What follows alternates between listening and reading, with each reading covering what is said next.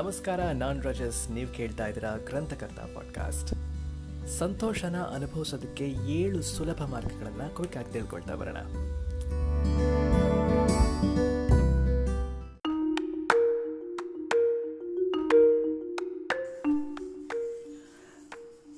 ನಾವೆಲ್ಲರೂ ಸಿಕ್ಕಾಪಟ್ಟೆ ಡಿಸ್ಟರ್ಬ್ ಆಗಿರೋ ದಿನಗಳನ್ನು ನೋಡಿದ್ದೀವಿ ಉತ್ತಮ ಮನಸ್ಥಿತಿನಲ್ಲಿರಬೇಕು ಅಂತ ನಾವು ತುಂಬ ಬಯಸ್ತಾ ಇರ್ತೀವಿ. ನೀವು ಈ ಥರದ ದಿನಗಳನ್ನು ನೋಡಿದ್ದೀರಾ ಅಂತ ನಾನು ಅಂದ್ಕೊಂಡಿದ್ದೀನಿ ಬಹುಶಃ ನೀವು ನಿಮ್ಮ ಮನಸ್ಸನ್ನು ಸರಿ ಮಾಡಿಕೊಳ್ಬೇಕು ಅನ್ನೋ ಪ್ರಯತ್ನ ಮಾಡ್ತಾ ಇದ್ದೀರಿ. ಆದರೆ ಅದನ್ನು ಸಾಧಿಸೋದಕ್ಕೆ ತುಂಬ ಹೆಣಗಾಡ್ತಾ ಇದ್ದೀರಿ ಅಂತ ಅನಿಸುತ್ತೆ. ಎನಿವೆ ಕೆಲವೊಮ್ಮೆ ನಾವು ನಮ್ಮದೇ ಆದ ಭಾವನಾತ್ಮಕದ, ಭಾವನಾತ್ಮಕ ವಿಚಾರಗಳಿಗೆ ಸಿಲುಕೊಂಡಿರ್ತೀವಿ ಮತ್ತು ಸಂತೋಷವನ್ನು ಅನುಭವಿಸೋದಕ್ಕೆ ಎಷ್ಟು ಸುಲಭ ಅಂತ ನಾವು ಮರ್ತೇ ಬಿಟ್ಟಿರ್ತೀವಿ.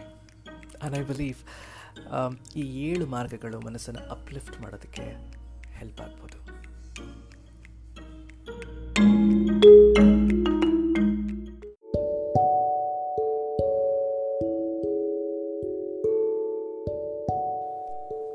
ನಂಬರ್ ಒಂದು. ಒಂದು ವಾಕ್ಗೆ ಹೋಗ್ಬಿಟ್ಟು ಬನ್ನಿ. ಸಣ್ಣ ದೈನಂದಿನ ನಡಿಗೆಗೆ ಹೋಗೋದು ವ್ಯಾಯಾಮದ ಅತ್ಯುತ್ತಮ ರೂಪಗಳಲ್ಲಿ ಒಂದಾಗಿದೆ. ನಿಮಗೆ ಸಿಕ್ಕಾಪಟ್ಟೆ ಬೇಜಾರಾದರೆ ಈ ಮೆಥಡ್ ಇನ್ನಷ್ಟು ಪ್ರಯೋಜನಕಾರಿ ಅನಿಸುತ್ತೆ. ಇಫ್ ಯು ಕ್ಯಾನ್ ತುಂಬ ಗಿಡಗಳಿರೋ ಕಡೆ, ಸಾಧ್ಯವಾದರೆ ಪಕ್ಷಿಗಳಿರೋ ಕಡೆ ವಾಕ್ ಮಾಡಿದ್ರೆ ಕಣ್ಣಿಗೆ ತಂಪು, ಮನಸ್ಸಿಗೆ ಶಾಂತಿ. ಎರಡು ಸಿಗುತ್ತೆ.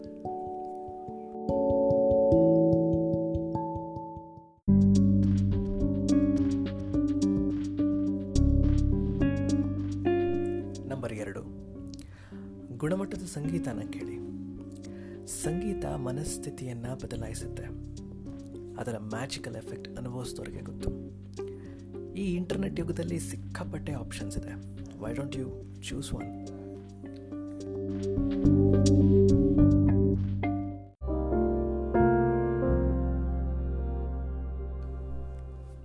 ಮುಕ್ತವಾಗಿರಿ. ಏನಾದರೂ ಹೊಸದನ್ನು ಡಿಸ್ಕವರ್ ಮಾಡಿ. ಎಸ್ ನಮಗಿಷ್ಟ ಆಗೋ ವಿಚಾರಗಳನ್ನು ಡಿಸ್ಕವರ್ ಮಾಡ್ತಾ ಇದ್ದರೆ ಮನಸ್ಸು ಅದರ ಕಡೆ ವಾಲತ್ತೆ. ಜೊತೆ ಜೊತೆಗೆ ಏನಾದರೂ ಹೊಸದನ್ನು ಕೂಡ ಕಲಿತೀರಿ.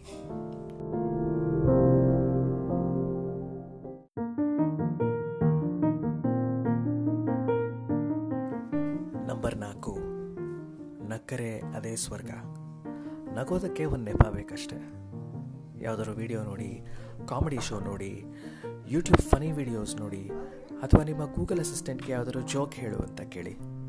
ನಗೋದಕ್ಕೆ ಇದೊಂದು ಮಾರ್ಗ.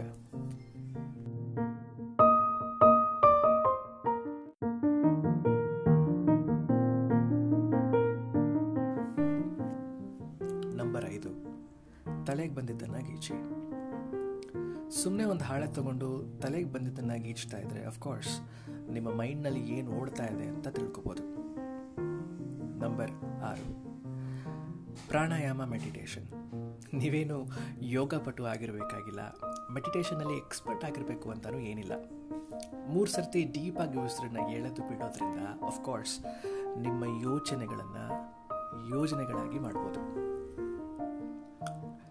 ಏಳನೇ ಪಾಯಿಂಟ್ ಇತರರ ಅದೃಷ್ಟ ಕಡಿಮೆ ಇದೆ ಅಂತ ಯೋಚನೆ ಮಾಡಿ.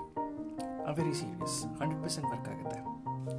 ನಾವು ನಮ್ಮ ಪರಿಸರ, ನಮ್ಮ ಮನೆ ನಮ್ಮ ಯೋಚನೆ, ನಮ್ಮ ಯೋಜನೆ, ನಮ್ಮ ಕುಟುಂಬ, ನಮ್ಮ ಸಿಟಿ ಸಿಕ್ತಿ ನೋಡಿ ಆನ್ಸರ್ ನೀವೆಷ್ಟು ಅದೃಷ್ಟವಂತರು ಅಂತ ನಿಮಗೆ ಗೊತ್ತಾಗುತ್ತೆ. ಆನ್ ದ್ಯಾಟ್ ನೋಟ್ ಹ್ಯಾಪಿ ಆಗಿರೋದು ಎಷ್ಟು ಸುಲಭ ಅಂತ ತಿಳ್ಕೊಂಡ್ವಿ ನಾನು ರಾಜಸ್ ಮತ್ತೆ ಸಿಗೋಣ.